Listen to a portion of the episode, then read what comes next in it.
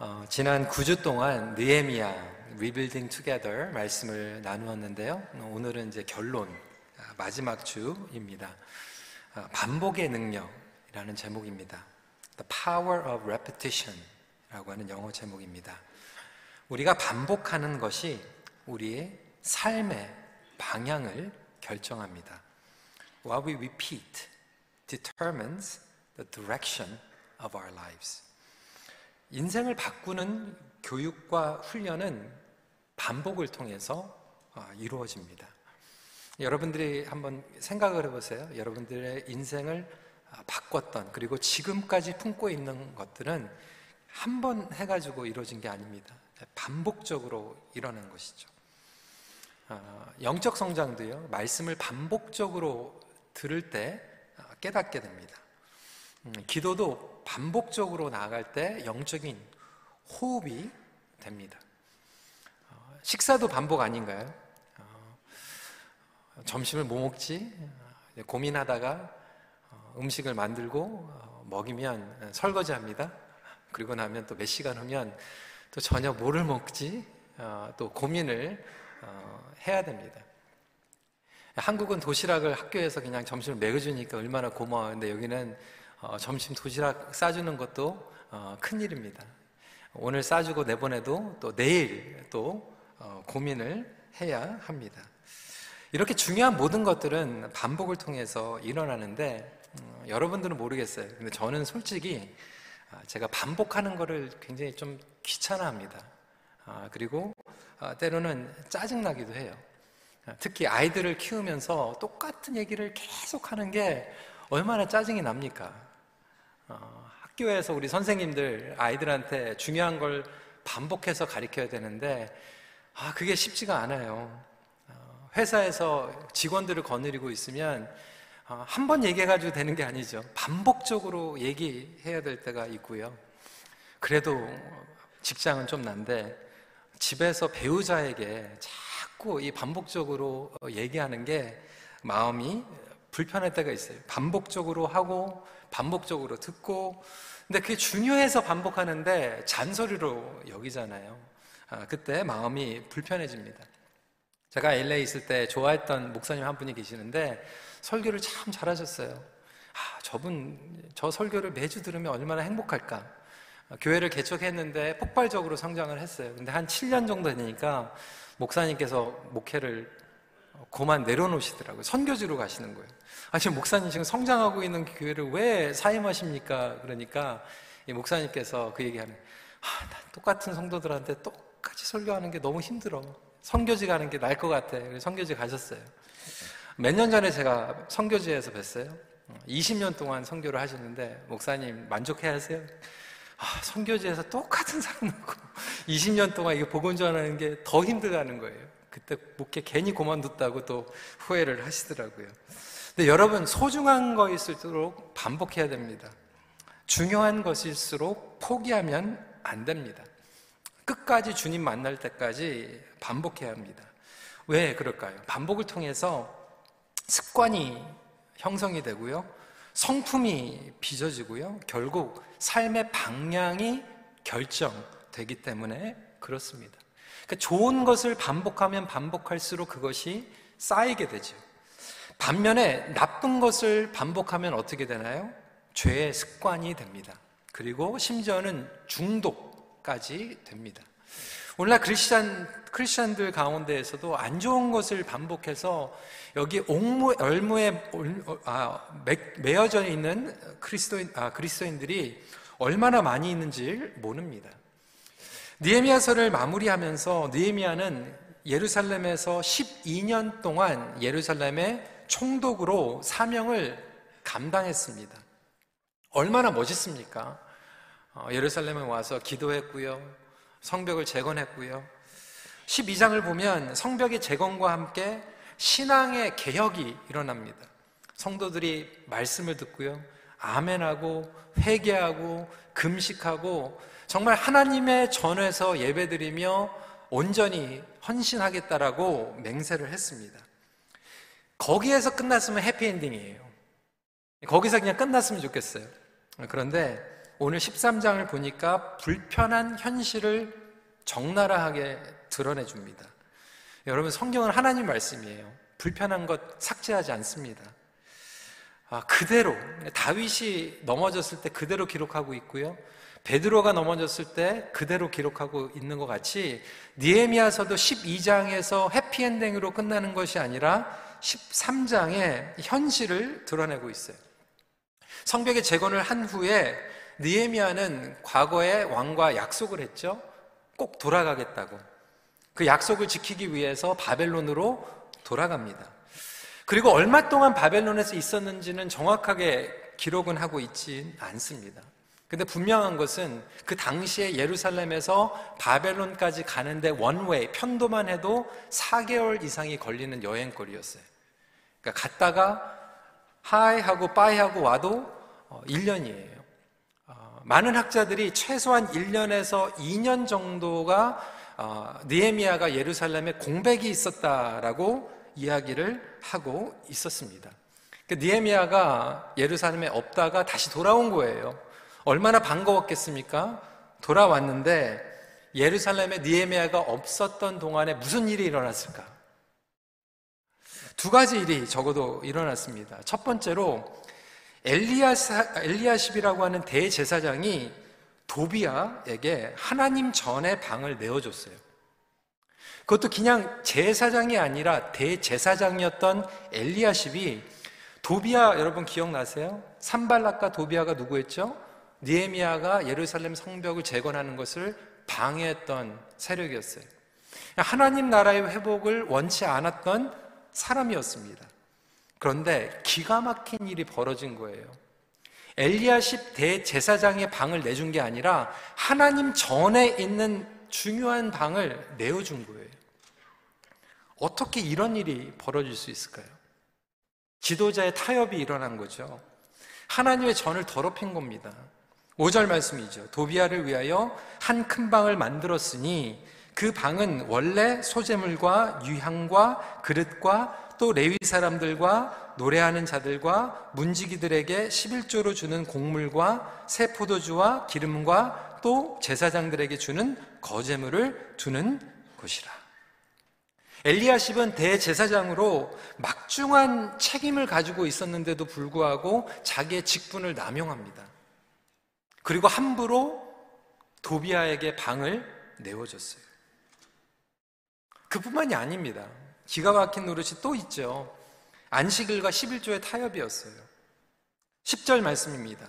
내가 또 알아본 즉 레위 사람들이 받을 목을 주지 아니하였으므로 그 직무를 행하는 레위 사람들과 노래하는 자들이 각각 자기 밭으로 도망하였기로. 지난주에 설교를 들었을 때는 영적인 부흥이 일어났습니다. 성도들이 아멘 했어요. 안식일을 지키겠다. 하나님께 헌금하겠다. 라고 결단했는데 작심 3일이라고 며칠 지나니까 1년 지나니까 형편이 어려워지니까 안식일을 어겨버리는 거예요.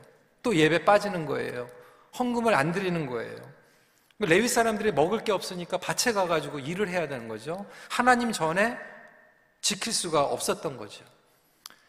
그러니까 니에미아가 돌아왔는데 얼마나 화가 났을까요? 얼마나 실망스러웠을까요? 그래 관도 내가 평생 있을 것도 아닌데 그만둡시다라고 얘기할 수도 있을 텐데 오늘 말씀을 보면요 느헤미야는 다시 반복합니다. 다시라고 하는 단어가 오늘 본문에 가장 많이 등장을 하고 있습니다. 그래서 오늘 이 반복의 능력에 대해서 말씀을 나누고자 합니다. 첫 번째로 이 반복이 왜 중요한가? 반복을 통해 진리를 깨닫게 됩니다. Understanding the truth through repetition. 우리에게 이러한 실망과 실패가 찾아오면 어, 가장 먼저 오는 유혹은 무엇입니까? 포기하는 거예요. 타협하는 거예요. 그리고 그 수준, 기준, 스탠더드를 낮추는 겁니다. 그래, 안 돼? 그래, 좀 낮추자. 대강하자. 나 좋고 너 좋고. 특히 이 엘리야십과 같은 대제사장, 자기의 책임과 영적인 리더십을 가지고 있는 사람이 타협을 해버리니까 얼마나 힘이 빠지겠어요.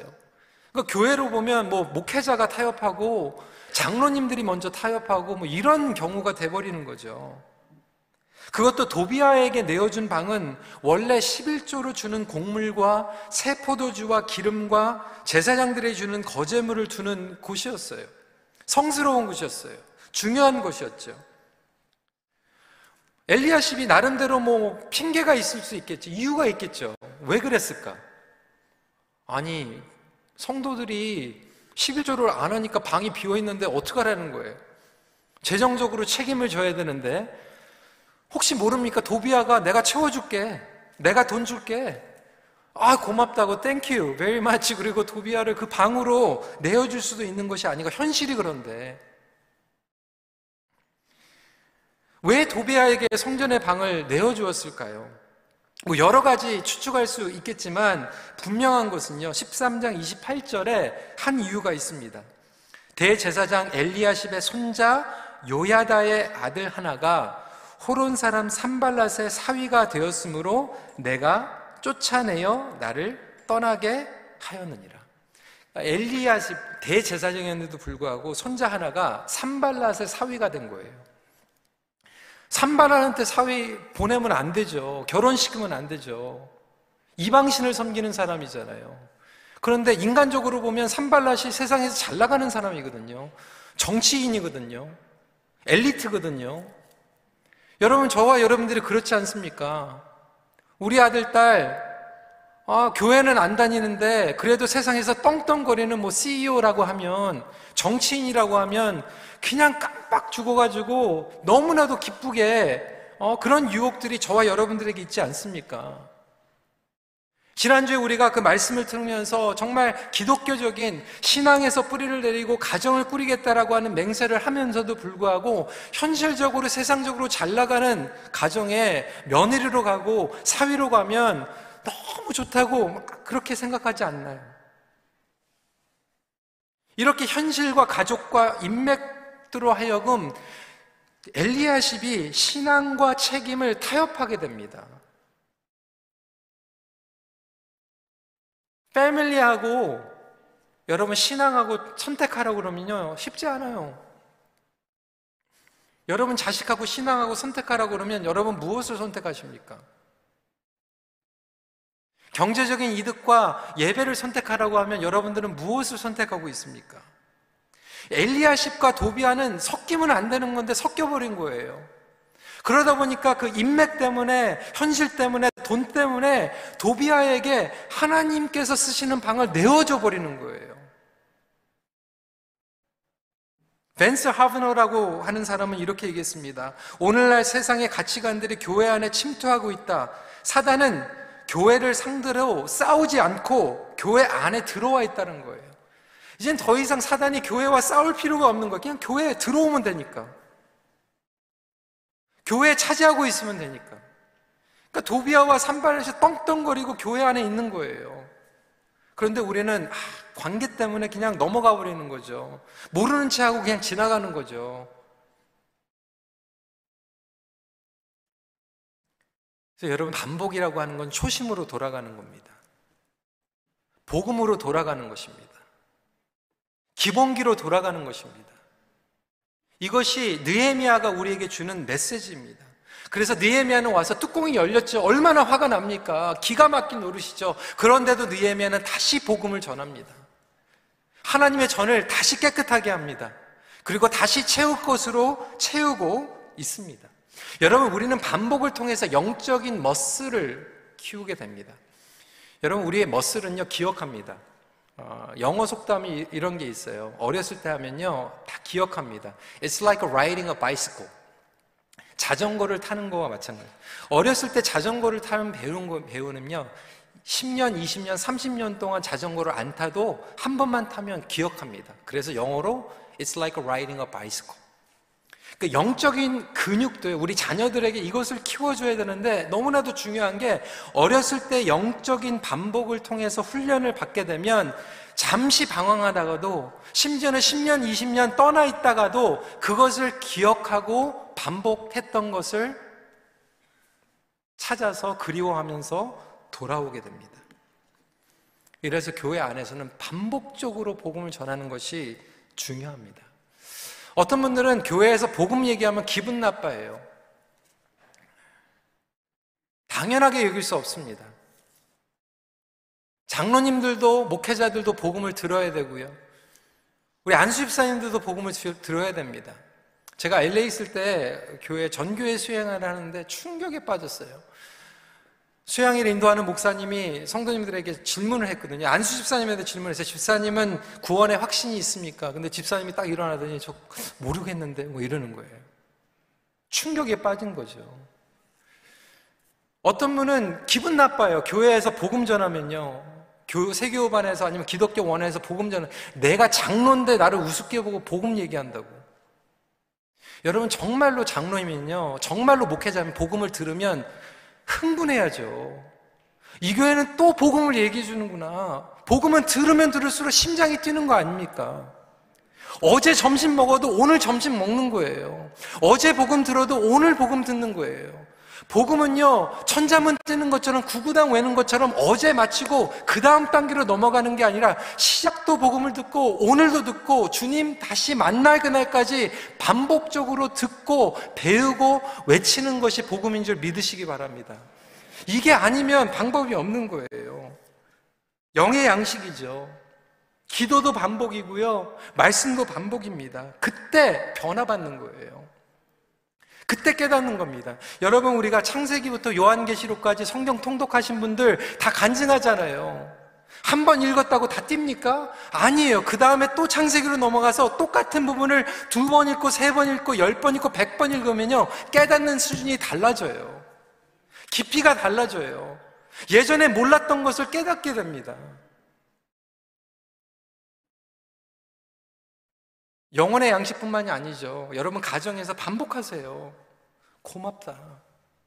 사랑한다는 말 결혼식 때 하고 꼭 그 다음에 뭐 10년, 20년 동안 반복하지 않는 그거 잘못된 거예요. 반복해야죠. 그래야지 깨닫는 거예요. 마음에 오는 거예요. 반복할 때.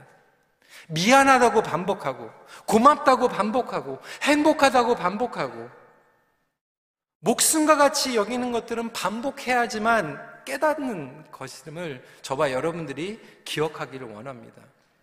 두 번째 포인트입니다. 반복에는 그래서 인내가 필요합니다. Repetition requires resilience. 성실함이라고 하는 기준은 무엇일까요?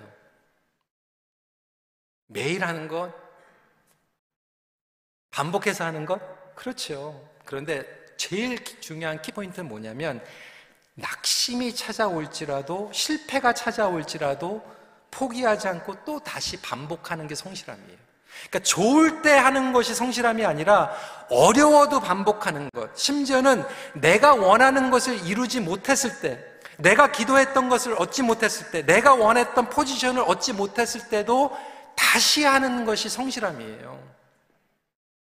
내가 원하는 것 얻지 못했을 때 때려치는 것, 그건 성실함이 아니죠.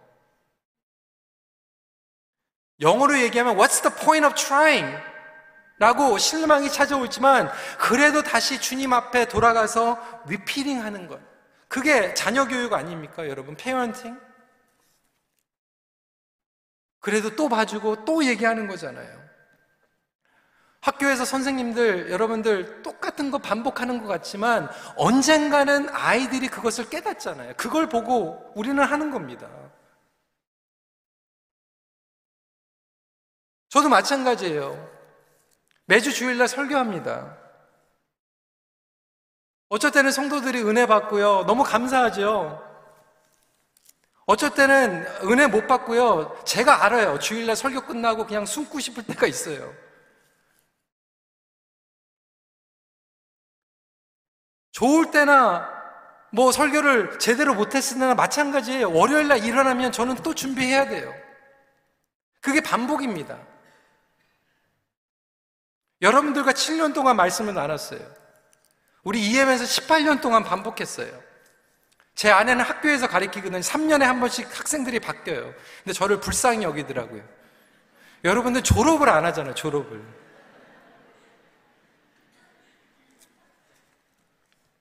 하지만 십몇 년 동안, 아니, 평생 동안 신앙생활 하신 우리 원로들은 40년, 50년, 아니, 70년, 80년 동안 반복해서 듣고 있지만 그 가운데에서 성령님께서 역사하시고 그 가운데에서 은혜를 주시고 그 가운데에서 여러분들에게 변화의 계기가 일어나는 성령님의 타이밍이 있을 수 있다라고 하는 거예요.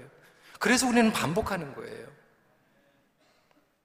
왜 이것이 중요합니까? 저와 여러분들이 하고 있는 전쟁은 영적 전쟁이에요.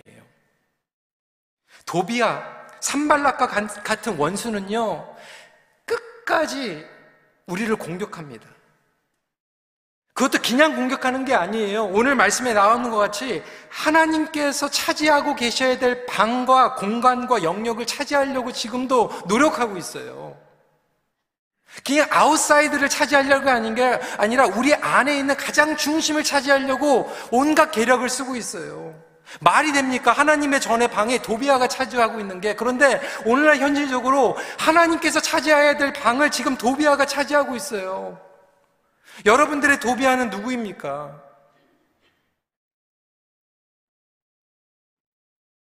어떤 성도님들은 한참 동안 못 봐가지고 여쭤봤거든요. 아, 아무개 아무개 이렇게 못, 안 보는, 못, 빼, 못 빼는 것 같아요. 왜 그래요?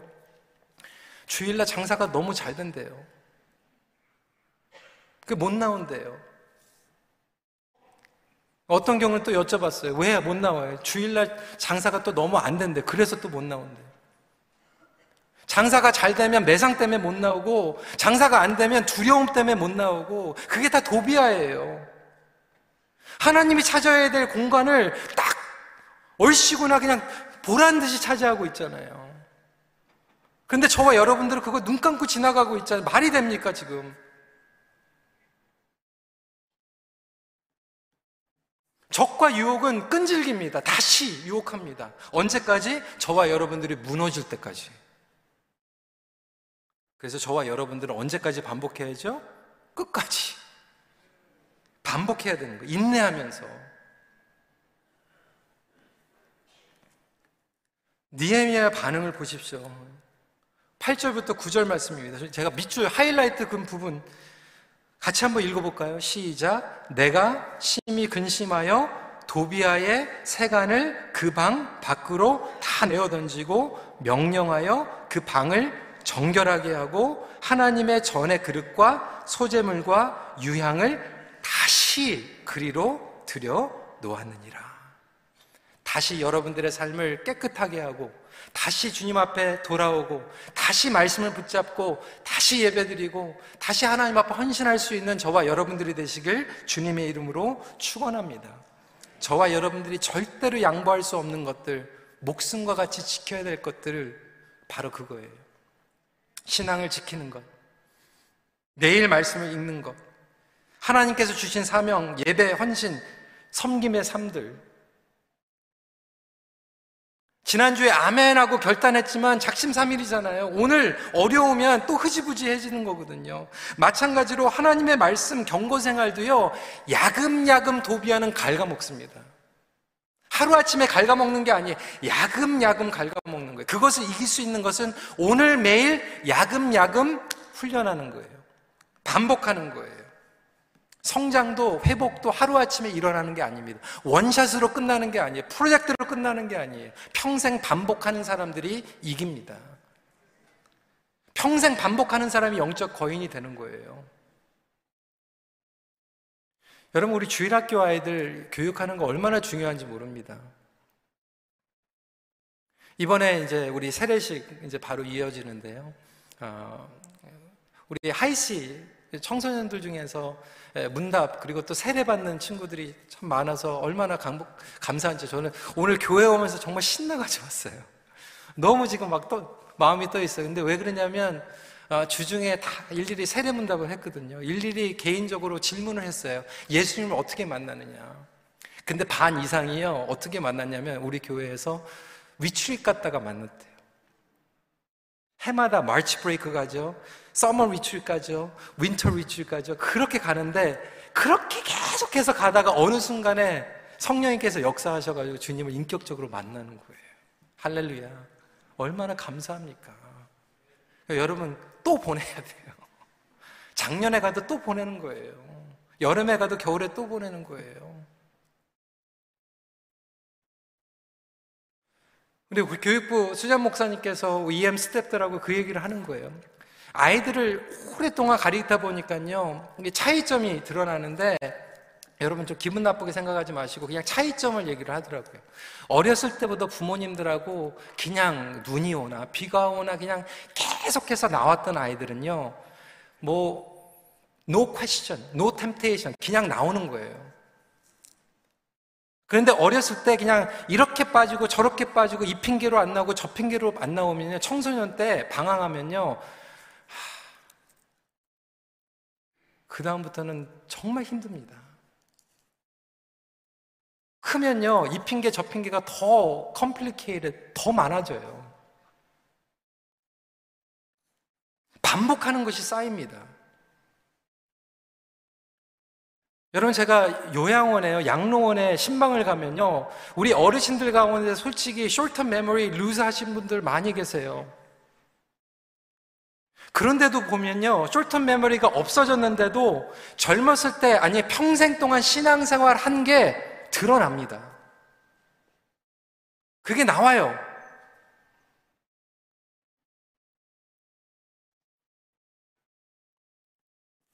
반복했던 것들이 가치를 쌓아주고 믿음을 성장시키십니다. 디모데후서 4장 7절이죠. 나는 선한 싸움을 싸우고 나의 달려갈 길을 마치고 믿음을 지켰으니. 여러분 이게 반복을 통해서 믿음을 지키는 거죠. 오늘 세례식이 있어서 말씀을 정리합니다. 여러분 삶 가운데에서 무너져 있는 부분들 결단했지만 또 실패했습니까? 굿뉴스. 놀라운 사실은 하나님은 반복의 하나님이신 줄 믿으시기 바랍니다. 하나님의 은혜와 용서는요, 오늘 또 반복해서 흐릅니다. 여러분들에게 반복해서 기회를 주십니다. 그래서 우리는 반복해서 회개하고 결단하는 거예요. 하나님께서는 여러분들에게 반복적으로 오늘 또 새 날을 주셨어요. 새 주의를 주셨고요. 여러분 2022년도를 마감할 때 반복적으로 마감할 수 있도록 도와주신 거예요. 올해도 또 다시 클린업 할 수 있도록. 그리고 내년도를 결단하면서 다시 말씀으로 기도로 시작할 수 있도록. 작년에 했습니까? 또 결단하십시오. 사랑했습니까? 실패했습니까? 다시 사랑하십시오. 용서하십시오. 반복해서 흐르는 하나님의 은혜를 누리는 것 자체가 영적 성장의 열쇠입니다. 반복적으로 흐르는 하나님의 은혜를 통해 온전한 회복을 경험합니다. True restoration is experienced through God's repetitive grace. 같이 기도하겠습니다.